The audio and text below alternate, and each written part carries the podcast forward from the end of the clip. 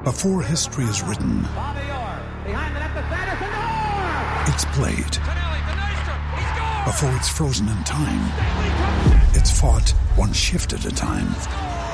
Before it's etched in silver, it's carved in ice. What happens next will last forever. The Stanley Cup Final on ABC and ESPN Plus begins Saturday. When you need mealtime inspiration, it's worth shopping Kroger, where you'll find over 30,000 mouthwatering choices that excite your inner foodie. And no matter what tasty choice you make, you'll enjoy our everyday low prices, plus extra ways to save, like digital coupons worth over $600 each week. You can also save up to $1 off per gallon at the pump with fuel points. More savings and more inspiring flavors make shopping Kroger worth it every time. Kroger, fresh for everyone. Fuel restrictions apply.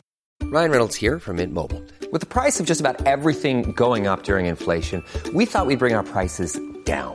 So to help us, we brought in a reverse auctioneer, which is apparently a thing. Mint Mobile unlimited premium wireless. Have to get 30, 30, bit to get 30, bit to get 20, 20, 20, bit to get 20, 20, bit to get 15, 15, 15, 15 just 15 bucks a month. So, Give it a try at mintmobile.com slash switch. $45 upfront for three months plus taxes and fees. Promo rate for new customers for limited time. Unlimited more than 40 gigabytes per month. Slows. Full terms at mintmobile.com. Hello, welcome to the Snooker Sim podcast. I'm Dave Hendon. Uh, this week uh, it's a special episode looking back at the last year.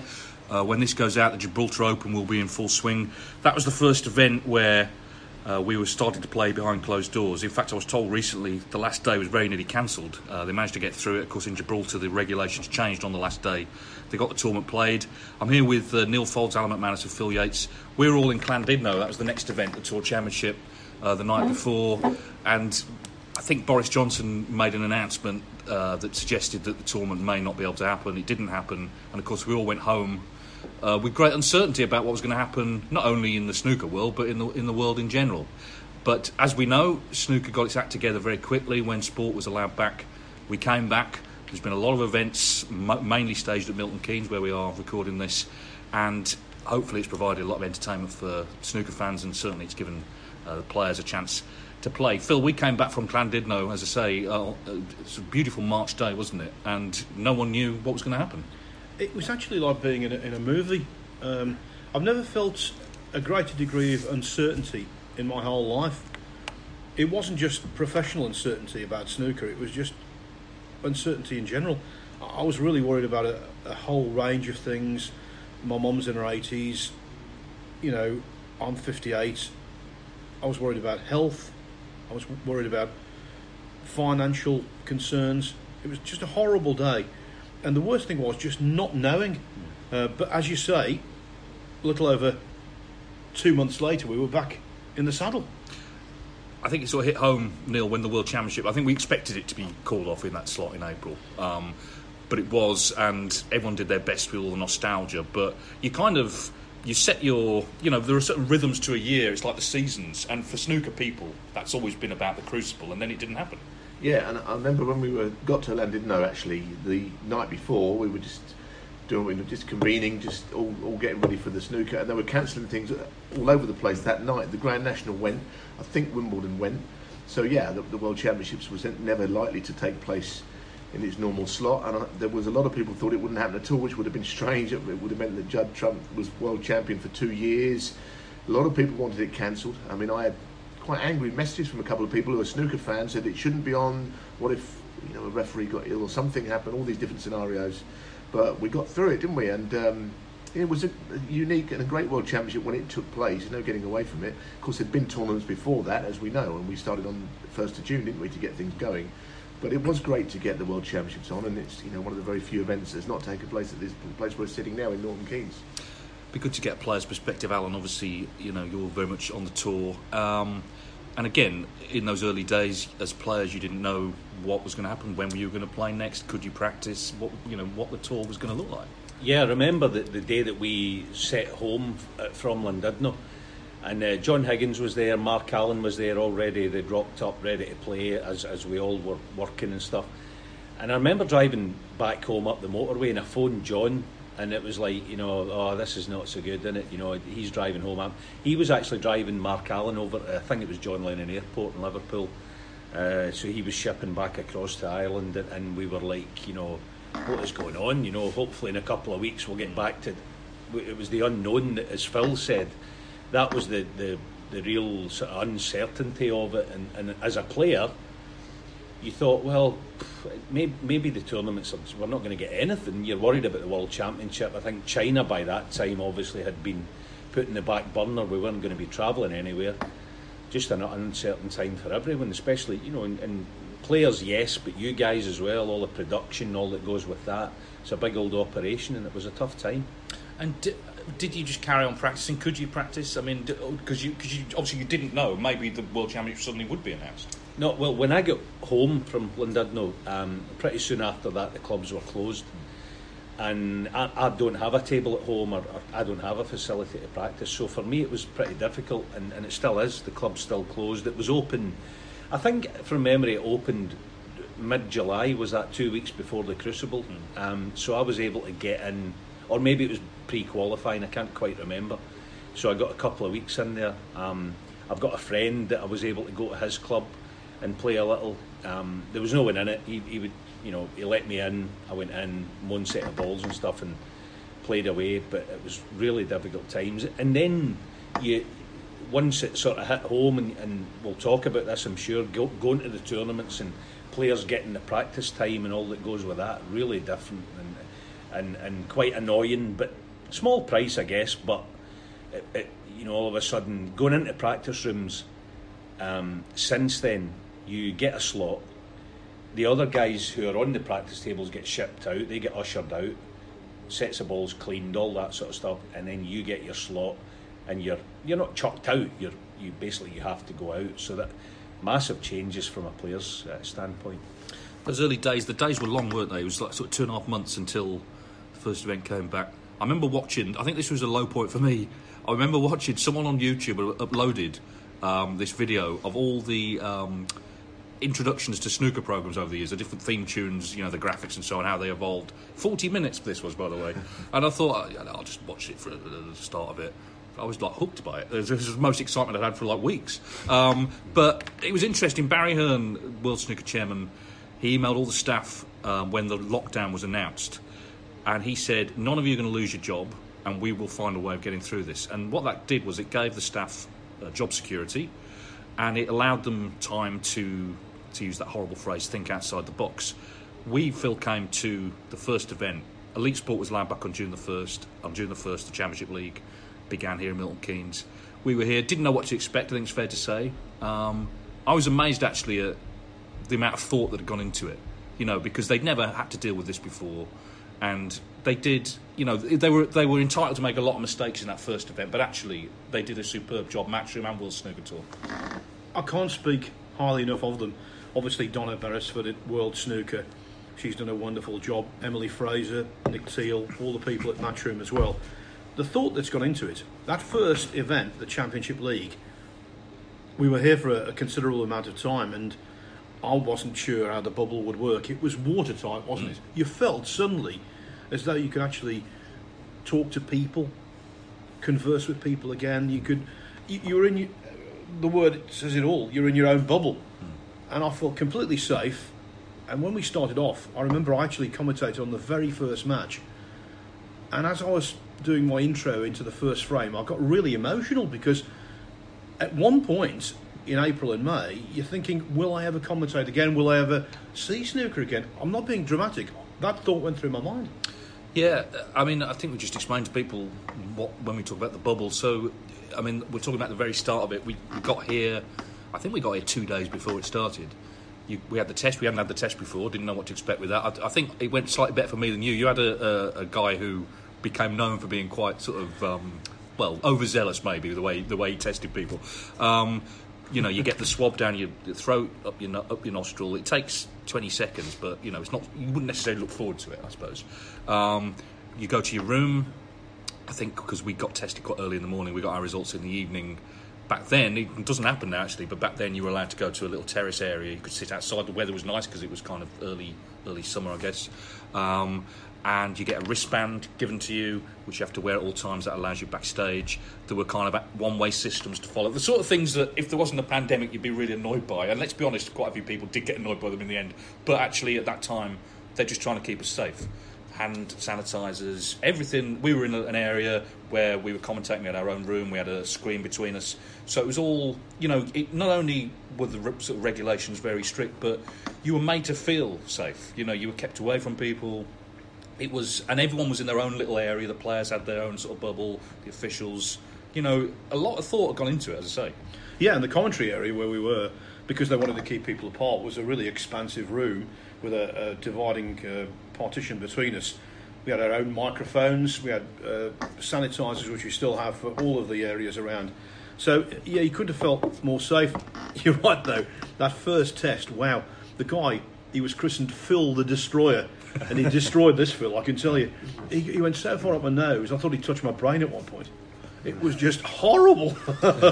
I've never been in prison. Now people will say there's still time. I know, but um, but we you would get a knock on the door, uh, sort of half eight in the morning. Your breakfast is outside. It sounds like a sort of prison experience. Whether you wanted it or not, they would knock your door. You're up. Here's your breakfast, sort of thing. But again, it's to stop people congregating, I guess, and getting together. Remember, at that time, it was still early in the pandemic. People were still learning. I mean, at that time, people weren't really wearing masks as such. It was it was still sort of quite early on. Now, of course, Neil and Alan, you yeah. worked on that, but you worked at it from home. So you you, I mean, we, we come to these events. We're looked after royally by the people that do the real work on the production teams, as, as we know. But you had to essentially construct a home studio. What was that like? Well, I mean, fine. I mean, I was down the south coast. I think you were up at Glasgow, were you not, Alan? And uh, mm, Jill yep. was um, Jill was in Cheltenham, and Stephen was down in Berkshire. So it was, it was very odd. Um, we got sent all the stuff, um, which I mean, it cost a lot of money. I won't go into the figures, but I think a lot of money was spent on getting it all um, usable. And then they said, "Well, here it all is." well, who's going to be the guy to? Uh, or the person to come and assemble it. And I've realised, remembered that of course no one's allowed anyone's houses, so it was me. So it was done through, um, and Alan would, Alan's probably better at all this anyway because he seemed to have it all mastered. No, I'm not. well, we, we got there and we got all the equipment sorted out, and we thought, well, this surely none of this can possibly work. And we had a backdrop, and um, you know, ITV did a great job on that. You know, they really did to make it. Uh, I mean, I didn't think that they were going to show 11 days of the Championship League. It wasn't ranking, was it? Not then, no. No, that wasn't a ranking. I just didn't think it was going to be on. But I suppose what they did have was a position that, that there wasn't really any sport on at all. There was, a, I think, horse racing started that same day, but there was nothing else going on. No football or anything.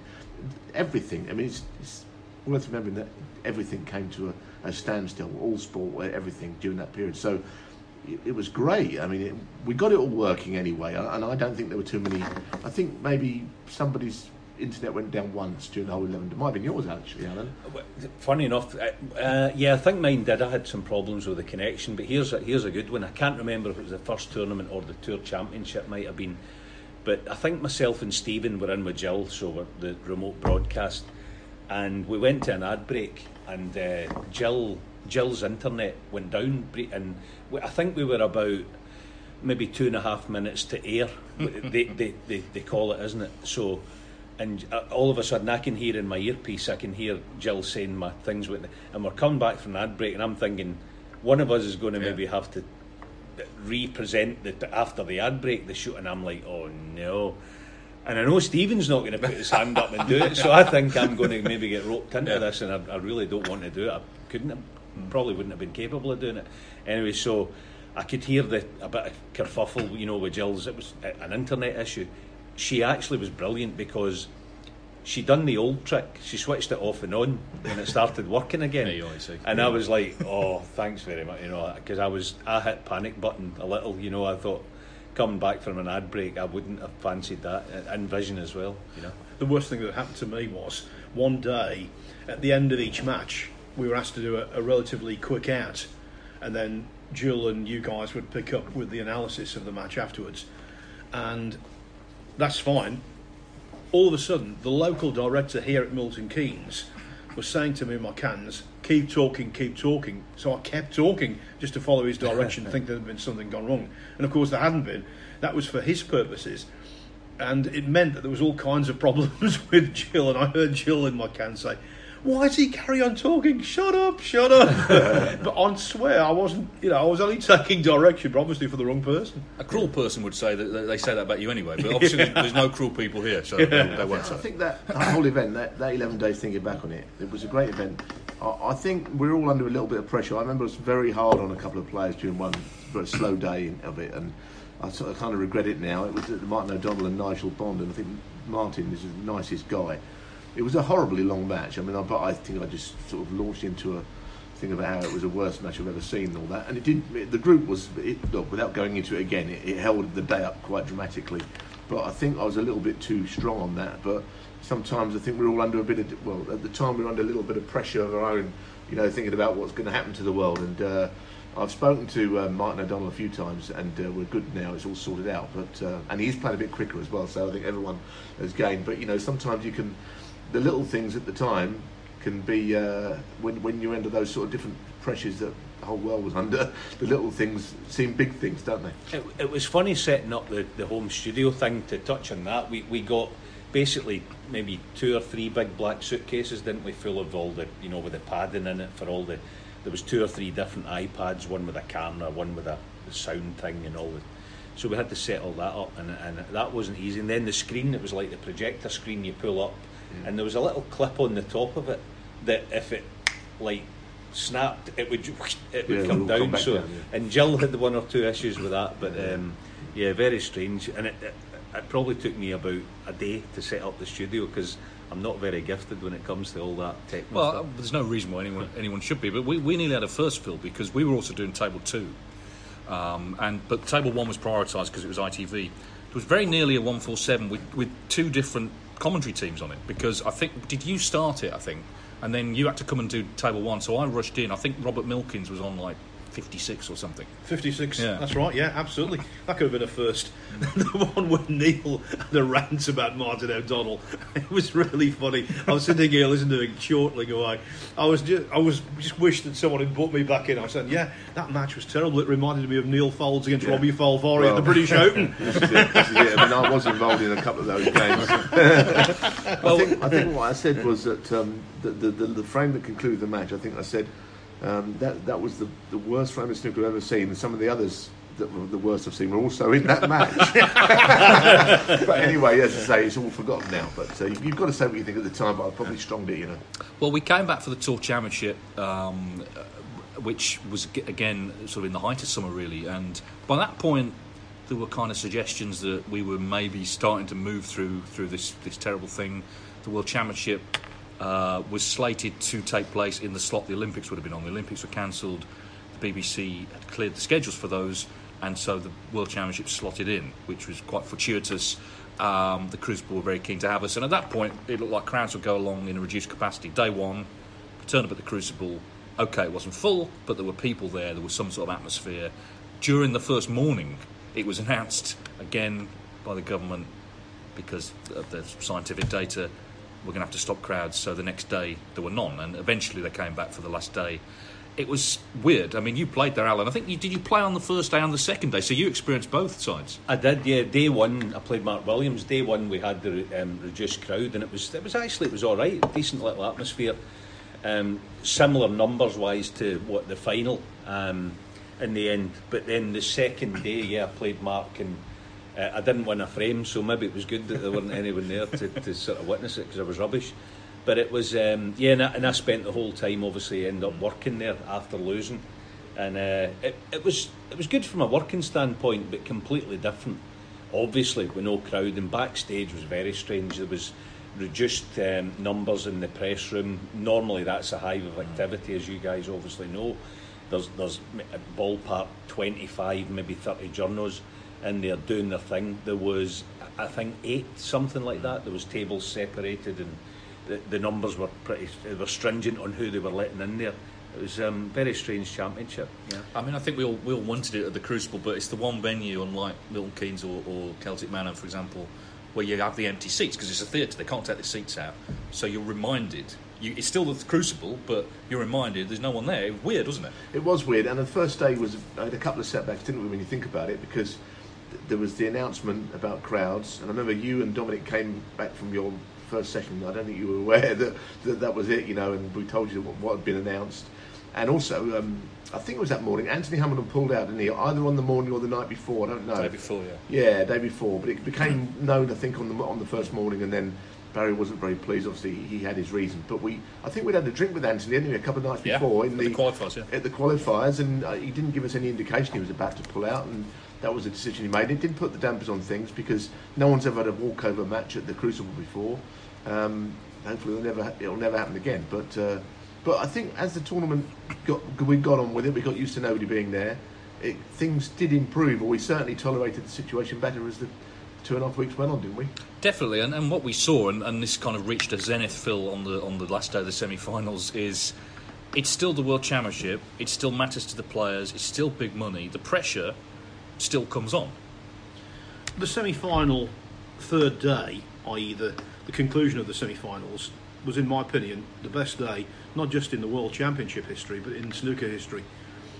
When you can have a match between Ronnie O'Sullivan and Mark Selby that goes the distance, that's got all the ingredients of a classic, overshadowed by Kyren Wilson and Anthony McGill, that says a lot. I was absolutely enraptured by the whole day. It was, for me, as I said before, the greatest day in snooker history. And I suppose after that, really, whatever happened in the final, it was going to be a little bit of an anticlimax. Uh, Ronnie winning his sixth title obviously was fantastic. The the low point of the championship for me was that first night because a lot of people who'd got tickets for that final session, when they realised they weren't going to be there on Sunday or Monday or whatever, basically just went home. So even though maybe 250 people were allowed in or whatever, it's probably 100 people in there for that last session on the Saturday night, the first day, and it was so depressing. It was terrible. Uh, you know, hopes had been raised and then dashed.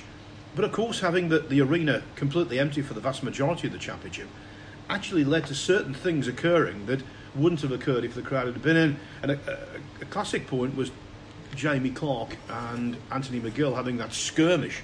Now, I was commentating on the other table, Ronnie O'Sullivan against Ding Junhui, and you can hear this noise going on in the background. You wouldn't have heard that if there had been a crowd in there. Uh, I just didn't know what was going on. Obviously, I'm concentrating on O'Sullivan and, and, and Ding. So those kind of those kind of things were occurring which you'd never seen before. But I think considering the crowd weren't in, I think the championship was a, an unqualified success. The standard was great. The stories produced were great. And towards the end of it, towards the seven, end of the 17 days, Dave, I don't know whether you agree with me, I didn't really notice the fact that the crowd wasn't there. Well, I think that's it. I think snooker, just the nature of it's one of the few sports where the whole playing area you can just get into one frame and you end up just concentrating on, on the 12 by 6, I think. But here's a question. So we're, we're here at the uh, the Players' Championship. Ronnie O'Sullivan is into the final as we record this, and he said after he got to the final, he was sort of asked about the crowds. Do you miss them? And he gave, I thought, a very honest answer. He could have given the sort of politically correct sort of PR answer. Oh, of course I missed them. He actually said kind of, well, not really. And I don't think it's in the arena. I think it's all the kind of fuss around the venue. There's no one here for autographs and selfies and getting a piece of him. So I guess the question is, and it's impossible to answer, but I'm going to ask it anyway. Would he actually have won the World Championship had there been a crowd? Because he hadn't been to the final for, what, six years there? Um, he'd lost to James Cahill the first round before. Was it a help to him that there were no crowds? Well, I'm going to say no because uh, if, if it would have been a first time winner, I'd have said, well, we we'll never know it's possible. The fact that he's won it five times before, I don't see any reason why he shouldn't have won it. I, I can't see that. And there was people in there for the final, not that many. So I know other people might disagree. And Ronnie is, you know, he's as he said, he's made it clear he's not. He's happier when there isn't, there aren't crowds. But he, he's won. I'm glad that it wasn't a first time winner, so there was no such problem. And I think that had Selby won it, Higgins won it, uh, Mark Williams, all these guys that have won it before, more than once. Uh, I, I, think it's proved that, that it was an ordinary, a normal championship, or as normal as it could be, and I, I, would say, yeah, of course he could have won it with crowds. He can do anything, that fella. there, there's no doubt I, in my mind he, he, he could have won it regardless of crowds or not. The, the one thing I wonder when it, when he was 16 14 behind to Mark in the semi final, if there's a crowd, would he have thrown his arm at those shots and played that magic snooker for the. I know he's done it in the past a hundred times, understand that, but would he have, with a crowd, thought right, okay, see, because in the crucibles with the crowd, sometimes the atmosphere determines the way you think. But I think because there was no crowd, he was able to get right. Okay, there's no one what yet. Let's just go, have a go here. We're, we're playing in a quiet environment. It doesn't feel like it would normally. So maybe that helped him in that instance. But I, I guess we'll never know.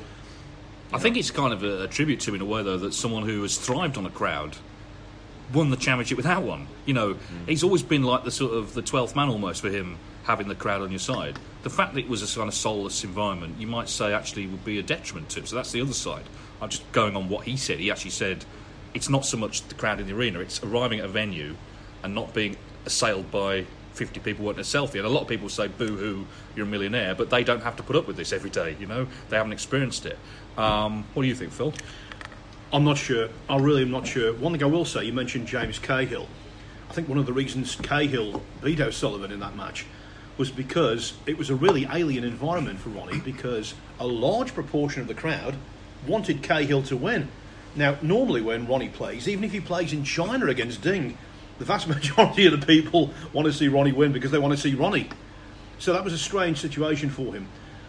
Definitely, I agree with Neil. He could have won it without a crowd, he could have won it with a crowd. But crowds do influence certain players.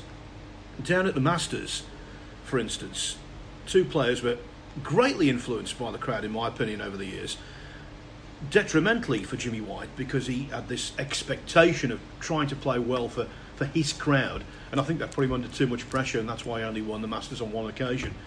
And conversely, Stephen Hendry's got this within him, this curmudgeonly, stubborn thing. I'll show them.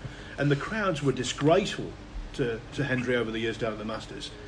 But he fed off that and used it as a motivational tool to win. Now, that's just two instances. With O'Sullivan, as I said, I think I'm with Neil. I've got no real idea what could have happened. He could have won it with a crowd. Most certainly, he won it without one. Maybe it was a help. I'll never know. Well, we won't know. That's the point. Um, but I want to move on to the new season. So then we it started quite soon after the Crucible, and of course, European Masters, English Open, these sort of tournaments, Alan, one to eight at the venue. So suddenly there's a lot of people here at Milton Keynes. You touched on it earlier about sort of practice and so on. What were the sort of noticeable changes compared to, you know, even a year before, where you're just turning up and you know with great freedom really to do what you want? Yeah, again, uh, on the practice schedule, you had you basically booked your slots. And here's one example. It was here in Milton Keynes. I came in. I can't remember which tournament it was. I came in hoping to get a practice, and uh, I think the practice sheets were full. And I asked at the desk downstairs, I said, "Are there any slots right?" Is there no one on a? There was five practice tables, and I asked for a slot, and they said. Um, well, you can go on now, and I, th- I think there was 20 minutes of the slot that in that moment in time was left. There was no one on the table. They said you can go up and take the table that's free, but you'll lose the one that you booked later on, which was at half past nine at, at night or something.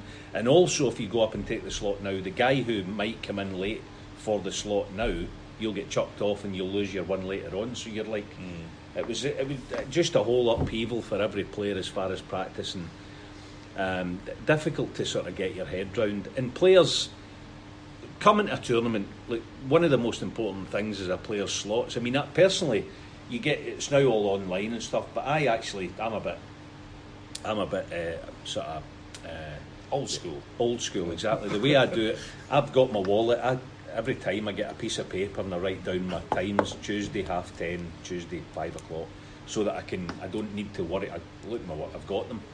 So, um, although I didn't used to do that, but I've been doing it now, you know, because it's like golden. You, you need your practice time, and, and if you miss it, you're, you've had your chips, you know.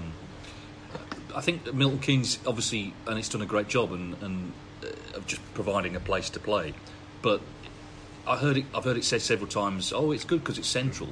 It's not really central if you live in Glasgow, is it? It's a, it's a long drive down. It's a long drive back. Yeah, it's very, um, very long drive. It's about a six and a half hour drive for me um, to get down and up. I came the first probably three, four, maybe five visits to, to Milton Keynes. I, I drove, and then laterally, the last two or three months, I've gotten the train down and back home uh, either three or four times. The trains have been brilliant for us because there's no one on them. I Yeah. mean, you cannot believe uh, that how empty the trains are. Like, if I've been on eight trains all in going up and down, There's no one in any carriage. It's brilliant. I actually came down to one of them with Fraser Patrick. It was that Pro Series event. Um, we and I, I didn't know he was going to be in the same train. I bumped into him at uh, Glasgow Central just a few weeks ago, and we came down, and it's brilliant. You got the, you know the whole carriage to yourselves. So it's been good from that point, but it is a long, it's a long journey. Mm. But look, it's it's worse for the guys in Ireland, and I'm sure you know the Belgians and young Brian Ochoiski, boys like that having to go back home. That's tough. Mm. I think for me, when the new season started, the thing that I noticed straight away was that players were starting to get tested and tested were tested positive, and that's what shocked Yeah. me. Yeah. That was what really did change things for me. I'm thinking, well, up now we hadn't really seen anything, had we? we I didn't. We didn't know anybody, or most of us didn't know anybody that tested positive. Some might have done, and obviously some people had terrible stories. um, without going into all that, but.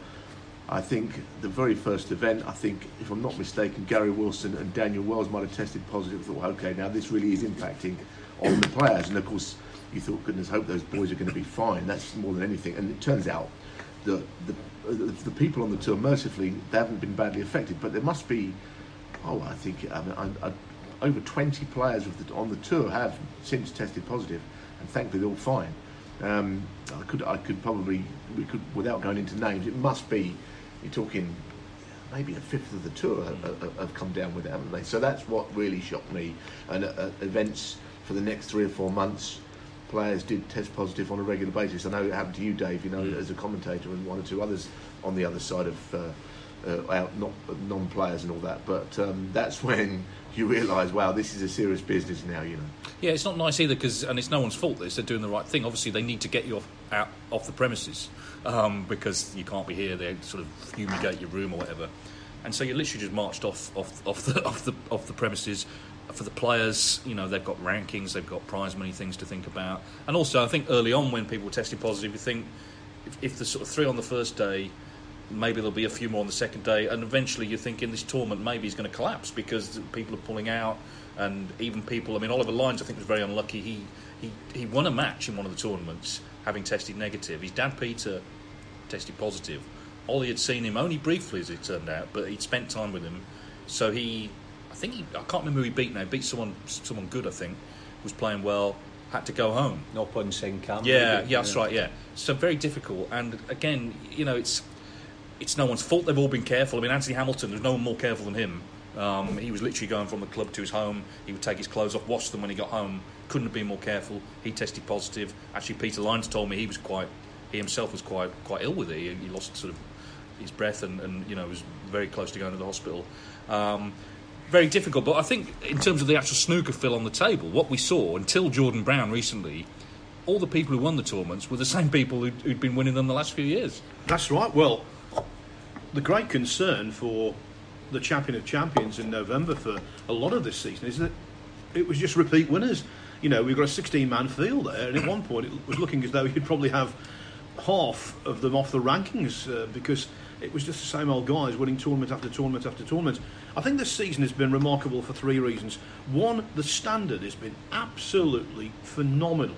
I mean, if you think about it, post pandemic, the Tour Championship, for instance, we had two best of 17s where one player had six centuries.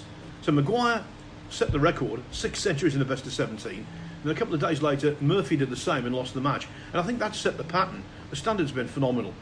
Secondly, shocks pre Jordan Brown have been thin on the ground.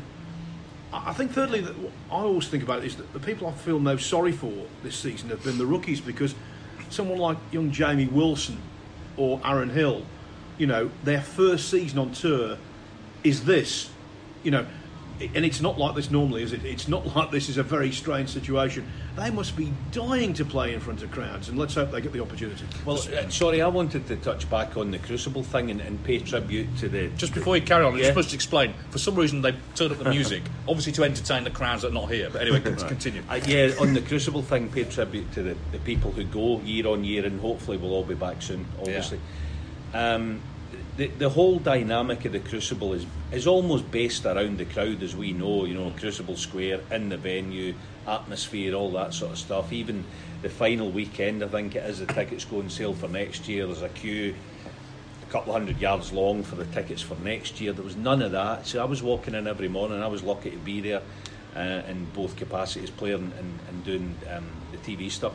And uh, that that's the thing that we really missed at the Crucible. I know you guys weren't able to come up there, and and the, the, the thing about the people who go, and it's year on year, you go back to the hotel, you go in at night, you probably go to the bar, you maybe have a pint or something, and you see the same faces, and it's brilliant to see them all there. And thanks for coming year on year and come back next year and we'll be there, you know, hopefully. Definitely, because a lot of those guys, it's like a sort of, it's like a festival, isn't it? It's an annual. Mm. It's the only time maybe they'll see each other that That's every, what every we year. missed, isn't it? Yeah. no, definitely, and and yeah, I mean. I know they're talking about possibly making this year's a, a test event, but that's kind of out of Barry's hands. That's down to the to the government. I just want to touch on. I mean, some players have, have, sort of dealt with it better than others, and I think players have spoken quite openly about how they've struggled. Not everyone likes spending a lot of time on their own. Steve Maguire came down here, didn't he, and, and sort of smashed the pack, couldn't wait to get home. Everyone's different, aren't they? Um, as, as, a player, Alan, how, how have you sort of found having to sort of isolate as such and be in your room and not mix as much as maybe you would normally? Pretty difficult, yeah, must admit. Um, I wouldn't say I've been depressed about it, but I've been seriously cheesed off from time to time, as, as probably every player has been. You're not able, you know. Listen, players down the years have had some criticism from certain quarters, even some journalists within snooker or, or whoever writes about it. None of you guys, but there's been a couple of people who have criticised players. I'll get here's an example of why I respect pretty much all the players on the tour. Talking about coming down from Scotland for tournaments, I can guarantee that none of us have shared a card down here. You know, you, you've got to do what you've got to do. Come down on your own, whether it's train or your own car. I mentioned Fraser Patrick earlier. I would nothing more. I would love to, because I, I, played in the same group in the Pro Series. I'd text Fraser say, "Listen, I'm going down on Thursday. Do you want a lift?" Or vice versa. You can't do that, and we're not doing that in the play you know, certainly the ones I know, the guys from Scotland. So credit to the, the, the players for that kind of thing because um, I don't like to see them get criticised unduly. Mm. Um, certainly the ones I know. Yeah. I know one thing. Um, snooker. I mean, it might have had it hard, but I was looking at um, there's a jockey called Tom Marquand, who's a, a British jockey who, who's just gone to Australia to, to ride there, and he had to spend two weeks completely in isolation in, in a hotel room without coming out once. Uh, they've got an exercise bike in there, which he's obviously keeping fit on. But he hasn't been able to do anything else but that, and it, that, that that is really tough, isn't it? And don't get me wrong; these guys are earning good money when they come out, but two weeks where you can't leave a room once, that is, and a lot of the cricketers are doing it. A lot of the overseas stuff is like that, and that's going to maybe impact on the snooker tour when we can finally travel. So there's a lot of people having it difficult as well. of course, there? Declan Lavery, he, he had that, yeah. didn't he? Because he came over for well, his home event, although it was played here in Milton Keynes, the Northern Ireland Open, tested positive, couldn't be put on a plane because he's got the virus. He has to isolate for 10 days, just spent 10 days in his hotel room. I mean, that's just no, no fun at all, is it? Yeah, and, and I've taken a risk a couple of times, but it's on my own on my own head, be it. I've, I've come down, whether it's playing or in a working capacity, as I said, I got the train. And when you get the train down here, if you test positive, you know you're going to have to suffer what Declan did, mm. but that, that's you live with the sword, you die with the sword. That's my own decision, but it's just the fact that I can't face a six and a half hour drive yeah. again because it really gets to you. Um, I know people are, there's a lot worse things people have got to put up with, yes, um, but that's tough, and so you, you just got to make a call on certain things. But um, and no one would like to have to spend that amount of time, obviously, in a hotel room. But that's that would be the case if, if he tested positive. Yeah, and I think it's obviously important to say a lot of people, I'm sure, listening to this will have, you know, they're not working at all, and um, some will have lost jobs, businesses. We know it's been very difficult in the economy. Just as we start to wrap up, Phil, ha- have we learned anything from all this, or, or, or when it hopefully comes back to normal, do we just go back to normal, or do we think we maybe I don't know, do we appreciate snooker more? Maybe maybe appreciate the tour more? It's changed me. I can tell you something, and this is the truth I've enjoyed snooker tournaments more this season than at any other time in my career. Because for me, work and pleasure have actually switched over. Work is now my pleasure. Because when you're not at work, there's literally nothing to do. So being at tournaments is the best time of my life for the last year because other than that, you get depressed, you are seeing the news all the time, you've got nothing to do, you can't go anywhere. I love to travel go to America twice a year on vacation. That's all gone. So being at work fills my mind, fills my hours, and it's the best part of my my year. So I'll never ever forget this year for that reason. and also I think I'll become more appreciative, not just of snooker when we go back to normal, but I think of just the normal things you do in life. Go around a golf or go on holiday. That'll seem like phenomenal in the years to come. Yeah, uh, yeah. I, I, think I think that's that's all that's all true, and uh, you know it, it, has changed. I think a lot, a lot of our perspective of, of, everything. Really, there's no question about it. Um, I, am I'm, I'm thinking the tour will come back. It, you know, with overseas events at some point. I'm not sure that's going to happen yet. Is it? I don't know what this mm. year has in store for us all. Really. Um, hopefully, we will get back to China and other parts of the world, but that's not going to happen. Just one other thing. I mean, we mentioned all the players that is affected. A lot of the overseas players, I don't know how they've ever got over here. You know, like like Luca Brecel, like Iulian Boiko, it was his first year as a professional as well. Age 15, he, he must think, what on earth is this snooker tour all about? You know, he's not won many matches. He's been spending it all in Milton Keynes. So it's tough, you know, for a youngster like that too, isn't it? So yeah, it's uh, sobering. Yeah, t- talking of tough. I mean, I, I, this is not a complaint; it's just an observation. I pre-Christmas, I went home on the twenty-first of December, I think it was, and I came down here on the thirty-first of October. So I was I was here for forty-nine out of fifty-two days. Wow. That's quite it's, it's quite a lot. I got home for three days prior to the Grand Prix, I think it was. And I'm not complaining. I'm just I'm just telling people that's what you know. That's what. Um, but uh, very fortunate being able to play and do some work at the tournaments, which I love doing. Um, but that was uh, that was quite a long stint, you know, 50 days ballpark. Yeah. Well, I'm really shallow. I just want to get back to the pub, um, and uh, hopefully that day will come as well, and we'll uh, we'll be able to maybe relax a bit more at tournaments and, and mix a bit more at tournaments because it is uh, obviously, as we know, a nice community at the snooker. Um, but it's gone on, and hopefully, you know, people are enjoying what they're seeing. The World Championship looks like we won't have a crowd, but hopefully everyone will enjoy it. Uh, hopefully, if we do this again next year, we will uh, be in a little bit more freedom and, and, and maybe not here. Anyway, thanks for listening, everyone. See you next week. Sports Social Podcast Network.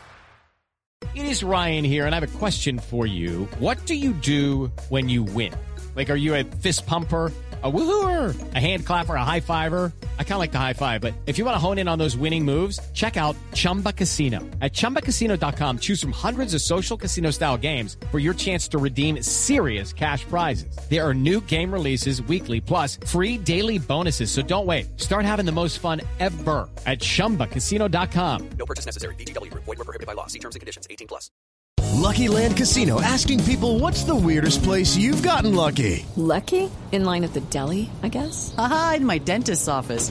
More than once, actually. Do I have to say? Yes, you do. In the car before my kids' PTA meeting. Really? Yes. Excuse me, what's the weirdest place you've gotten lucky? I never win and tell. Well, there you have it. You can get lucky anywhere playing at LuckyLandSlots.com. Play for free right now. Are you feeling lucky? No purchase necessary. Void where prohibited by law. 18 plus. Terms and conditions apply. See website for details.